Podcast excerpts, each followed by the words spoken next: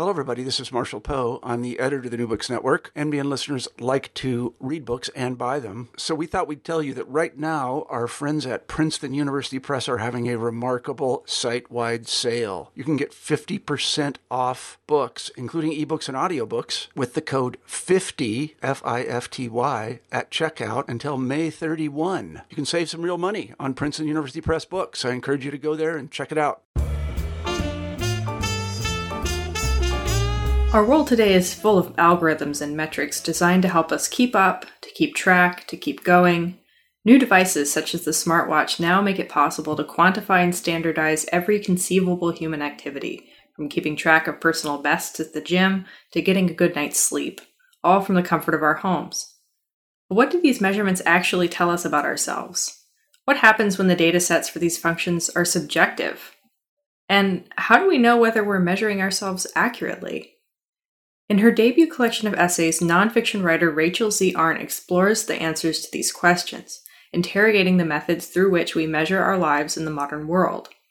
Through a series of 19 research personal essays, Arndt speaks from her own experiences managing her narcolepsy, participating in judo tournaments, analyzing the rituals of online dating, and more, in order to answer the question of what can be measured, or, more accurately, what cannot.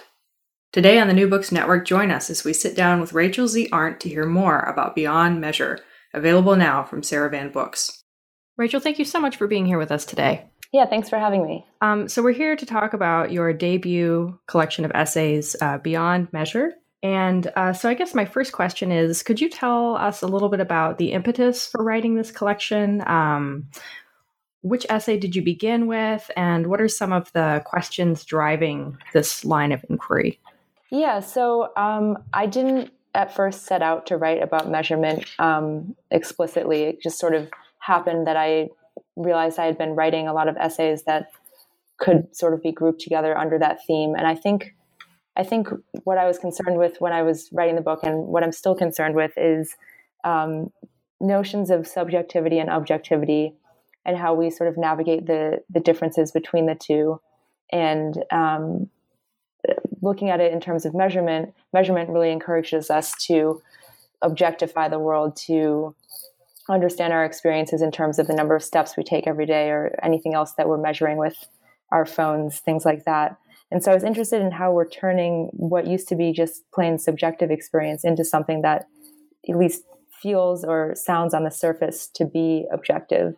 Um, and so I'm trying to remember which essay I started with. I think probably the earliest one that I wrote in the book is the first one, Sleep. Um, and I wrote that when I was, I thought I was going to be writing more about sleep, and but I was interested in it for the same reasons that I'm interested in everything else in the book because sleep is a great example of of something that seems like we can objectify it. Seems like we can make it objective by measuring how long we sleep, um, when we go in and out of certain sleep phases, things like that. But yet, in the end, it's still very personal and very subjective because we wake up feeling a certain way that we can't quite put into numbers. And we may get eight hours of sleep one night and eight another night, but in the morning feel completely different. So I was interested in in how in how our attempts to capture the world objectively affect how we're taking it in subjectively, nevertheless.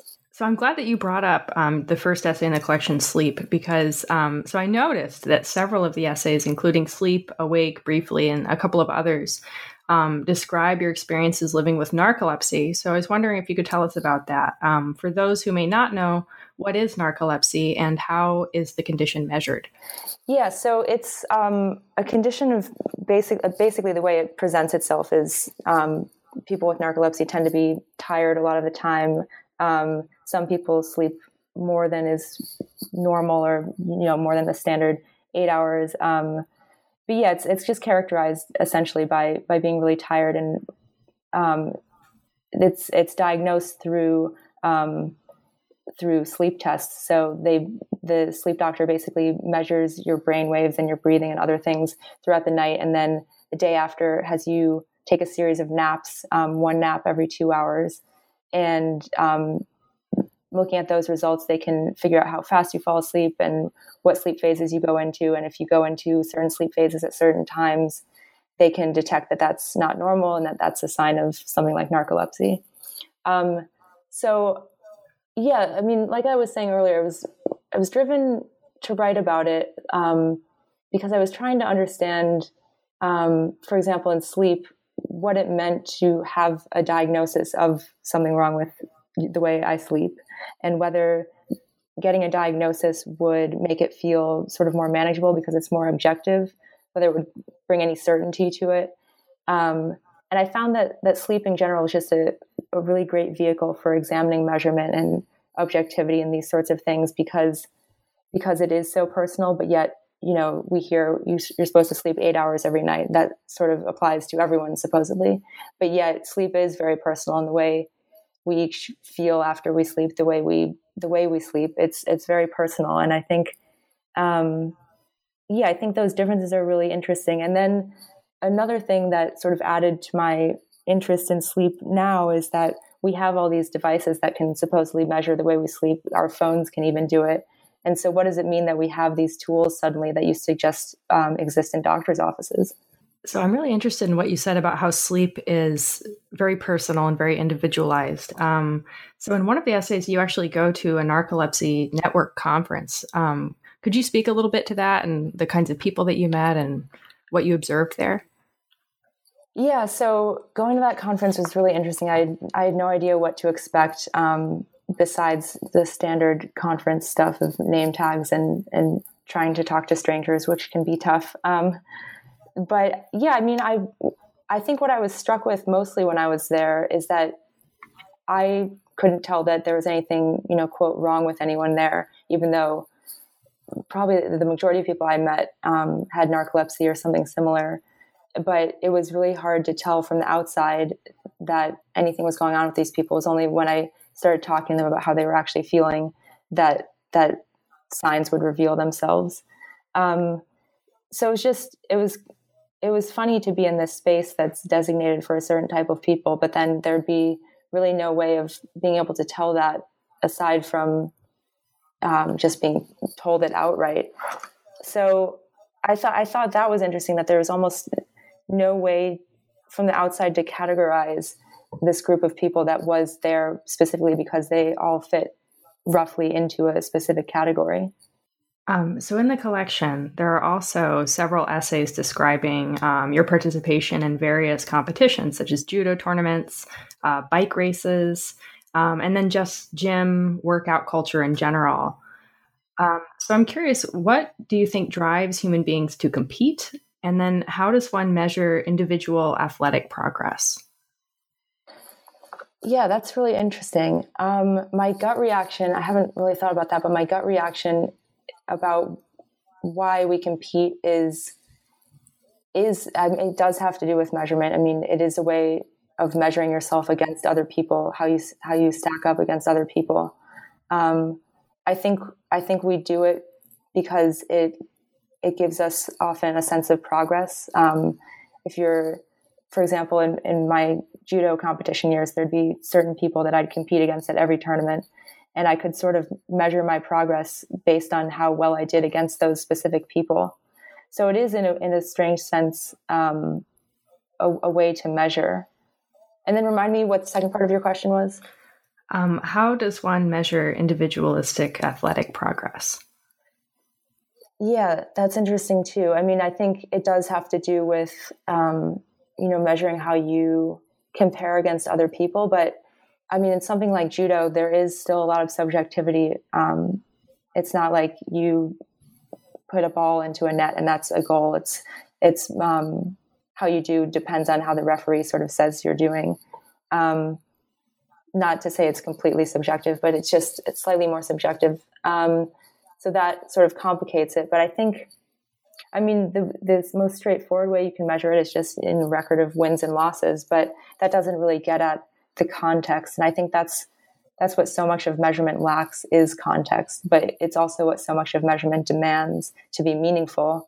You can have numbers, but in a vacuum, they don't really mean anything. They they don't really start telling a story until you understand the circumstances around them. I'm really glad that you brought that up um, because my next question is why do you think human beings try so hard to quantify everything?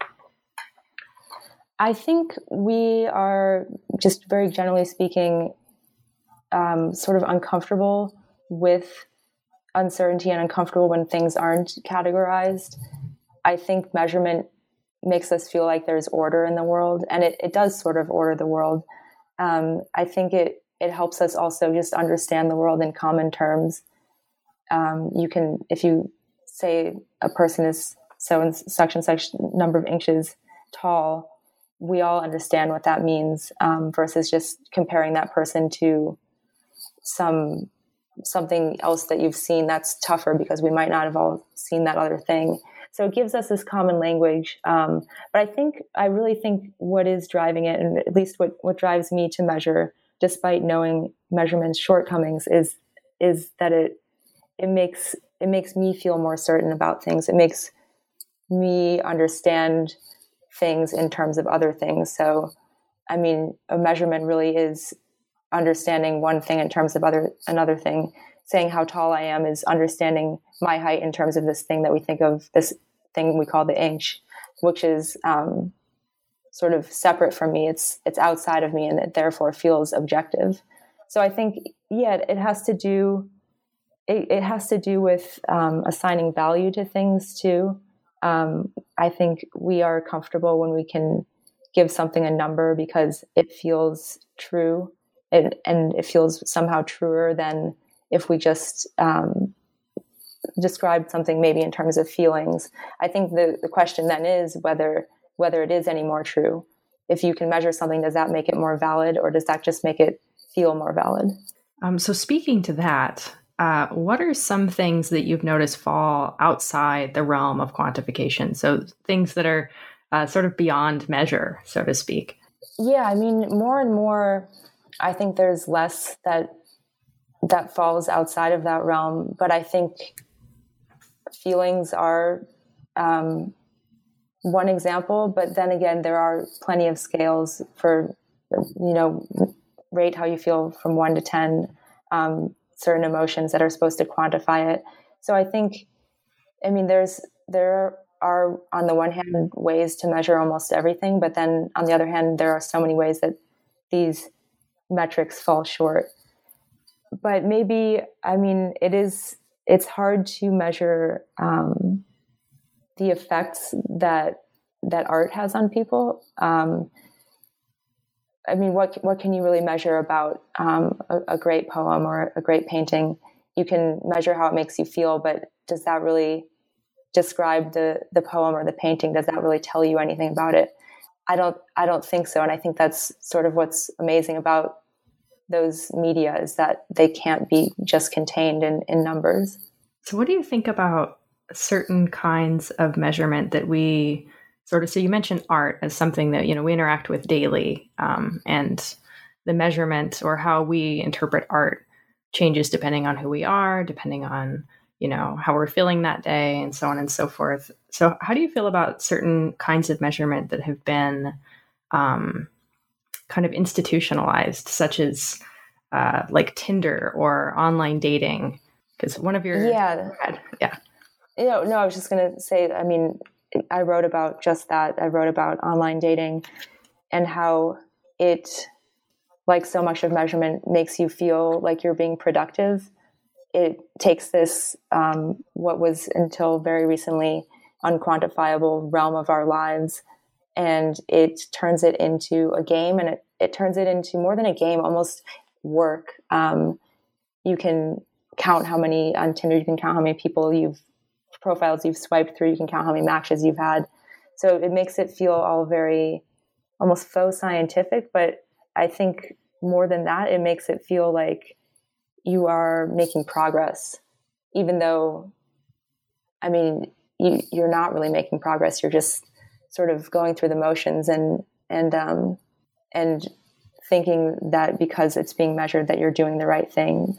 But there's there's so much ineffable to to dating to falling in love that is just can't be captured by something that in the end feels like a, a work productivity tool. Can you speak more to the relationship between measurement and productivity? Because that, that is a theme that comes up um, across essays in the collection. Yeah, I think I think that that link between the two really interests me um, in terms of sort of the way that we work now, which is in this hyper connected way of always being on email and always being able to count how many emails you've sent when you've sent them. I think what's interesting about measurement and productivity is not only that measurement makes us feel more productive, but that measurement is, in a sense, its own production. You are producing a measurement.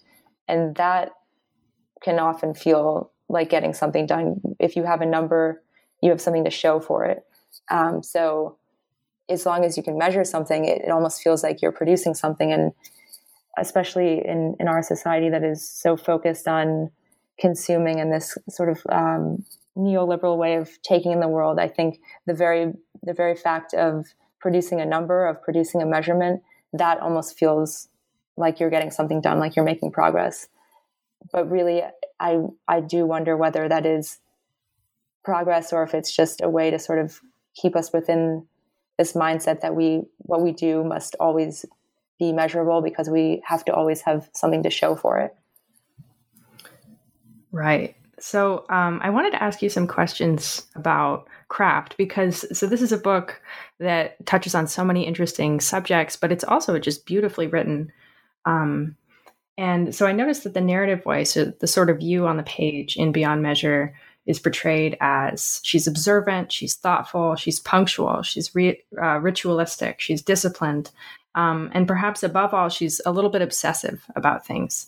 Um, and so, as a writer, I was wondering to what extent do these traits drive the work that you do? I I think probably a lot. I think the the punctuality, the the obsessiveness that sort of need for things to be exact. I think that drives a lot of my writing, just even on the sentence level, in terms of needing, I and, and hoping that this comes across, but needing the words to be exactly the right words and in exactly the right order. I think in in some of the essays I played with form a little bit. Um, in the essay about, um, I, wrote, I wrote an essay about uh, my daily commute and sort of um, takes the form of a diary or just little snippets from every day. Um, I wrote another essay in this book that's about taking naps, and each um, sentence begins the same way with the phrase "I woke." And so I I use these sort of formal constraints to to be just that to constrain the writing, which then sort of opened it up. So I I do find that those those traits that you mentioned, while they seem like they could be limiting, they they ultimately are somewhat freeing because when I found in, for example, the essay about naps, where each um, sentence begins the same way, because I'm limited by that, what the sentences actually say, I become less sort of overly focused on that, and they they just emerge because I have this constraint. So it's um, yeah, it's it's almost funny that it works that way, but I I myself find just in my own writing that when I have a, a, formal rule dictating what I'm writing, that the result is often I'm more satisfied with the result. Um, so this is a collection of essays, and so each one sort of follows its own logic in that way, depending on what constraints that you've sort of put on yourself and put on the work. Um, and I'm curious about that writing process. So, what did telling this story or examining these ideas in the form of essays allow you to say or allow you to do on the page um, that another form, such as a memoir, might not have allowed you to do? I find that that with essays, you're allowed an uncertainty that a lot of other forms don't permit. Um, which I guess in this case, in this, I'm writing about the search for certainty. It's kind of funny that I'm enjoying a form that very much relishes uncertainty and um, kind of constant questioning. But I find that so I, yeah, I find that in in writing essays, um, you're allowed to meander in ways that other forms might not permit, and in that meandering, you can arrive somewhere completely different from where you started, and even when you're writing, not realize where you're going until you get there. And I think that the feeling of of writing in a form that allows that is is just really wonderful, and it it not only I think um, makes for a compelling form, but also just makes the act of writing feel really great. Um, so, reading this collection, I also get the impression that you are a writer who takes particular joy in the process of research. Um, can you speak a little bit to that? What kind of research you did for this collection? Yeah, I, I, do. I do love research, and in my day job, I'm a journalist, so I'm constantly reporting and researching.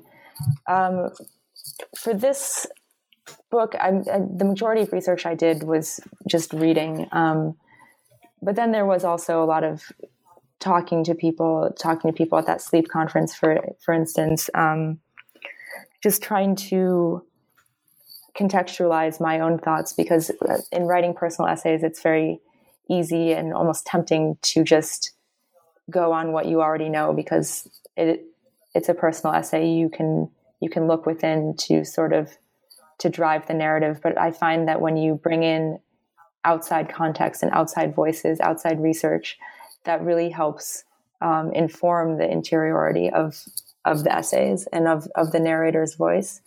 Um, so yeah, I mean, but like I said, most of the research I did was just a, a ton of reading, and um, I mean that process itself was really fun because I got to read great essays. I got to learn things I never thought, I never even thought to think about. Um, for instance, I I wrote about the height of kitchen countertops and how those were standardized, and that was just something I had no idea was even a thing that was considered.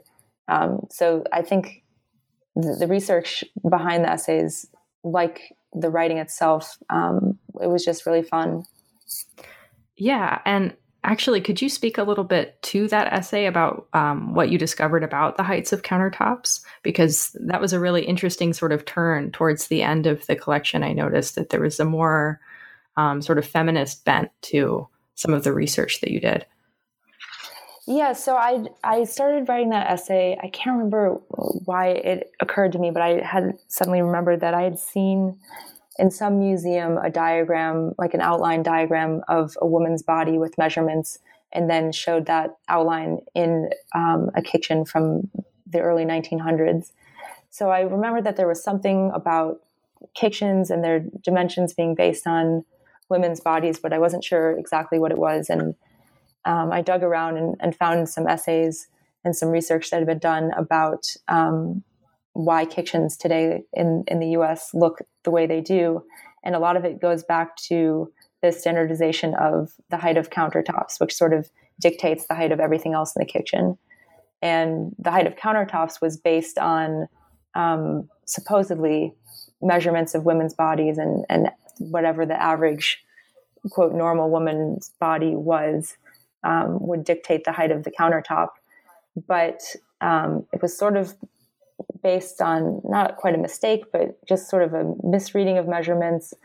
And um, so that basically resulted in the countertop heights we have today, which are in fact too high for most women. And um, I thought that was really interesting that, you know, we are all working in this space that's supposedly designed for women, but doesn't quite fit us and does that is that freeing does that mean we can sort of reject that women are quote supposed to be in the kitchen still. Um, or does that just mean that we're stuck in the space that we that we're that doesn't really fit us? And then on top of that sort of complicating it for me and something i explored in that essay was the fact that i myself really like cooking and like spending time in the kitchen. And is that is that problematic because i'm putting myself in this space that's been used to um, to control women historically. That's really fascinating. Um, so, could you speak a little bit more to the ways that, uh, or this idea that measurement can sometimes fail us, especially if the average measurement or the agreed upon measurement doesn't match up with what most, say in this example, women, but most people or most uh, those who are using that service or that object need. Yeah, I mean, I think it, it fails us. I think when we stop paying attention to both where the measurement came from and then also the the context of the measurement is operating in. Um, there's something I can't remember which essay I mentioned this in, but there's um, something called the personal equation, which is um, this thing that astronomers used to use um, when measuring the, the transit of stars, the movement of stars. So basically, when two people measure the same thing, um, the actual measurement they get might be slightly different depending on just you know which eye they're looking through the telescope with. Um, similar to the way that um, if you're trying to throw or shoot an arrow at a target, you might keep you might think you're aiming towards the center, but the arrow keeps going to the right. So you learn to aim slightly to the left. So that's sort of a personal equation. This um, this sort of undefinable sense that you have to make a slight adjustment to actually get the accurate thing. So I think that sort of speaks to the way that measurement fails us because you know there are still people doing the measuring. Um, I think we often forget that that there is still someone often measuring even even when our phones are measuring things our phones are different. If you if you go on a walk with someone you both look at your phone afterwards to get the distance that you've just walked it'll probably be different just because the way it's measuring your steps.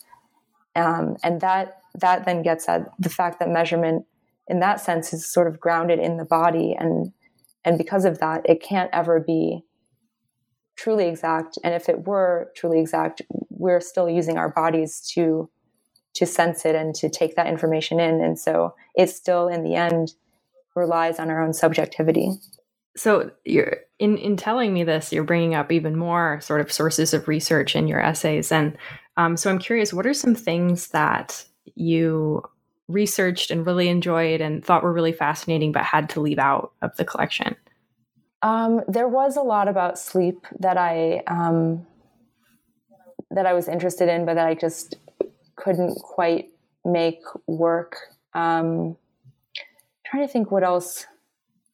I was I was interested in the sort of more medical aspects of sleep, and while that stuff I found really fascinating, I just couldn't quite get it to fit in the book without being either repetitive or just sort of um, just dry, for lack of a better word. Um, I wanted to write more about technology. Um, one thing I wrote a failed essay about was um, chatbots. Um, looking back at like way back when when AOL was around, there was uh, a chatbot that you could ask like what time the next movie was. Um, so I wanted to write about that and this weird experience of sort of growing up alongside chatbots as chatbots got better, um, as the internet got better as I grew up. And so I wanted to look at that evolution, but I just could never quite figure out how that really fit with measurement. So I have a lot of these sort of spare essays that I'm still somewhat hopeful will go somewhere, but not really pressing. Yeah. Well, maybe another collection. Yeah. Um, okay, so this has been great. I just I have one more question for you, um, and that is so what what is it that you're hoping readers of Beyond Measure come away from the experience understanding or um, understanding better? I hope I hope that it helps people understand, or at least drives people to question the ways in which we rely on measurement for better and for worse, and just to question um, what we're actually doing with measurement when we're doing it. Um, that sort of that's my hope on a thematic level. I think on a more formal level, I I would love for this book to show what personal essays can do. I think there's been some backlash maybe against personal essays, and I think personal essays are very capable vehicles for getting at some really complex ideas. And, um, you know, just because they come from a place of subjectivity, just because they insist on the importance of the eye, sometimes I think that doesn't make them any less valid. And in fact, I think it it shows that there are there are voices that that we need to listen to out there. That um, just because the voice is foregrounding where it came from doesn't make it any less valid. Rachel, thank you so much for your time. Yeah, thank you. My name is Zoe Bossier, and I'm a host for New Books in Literature, a podcast channel on the New Books Network. Thanks for listening.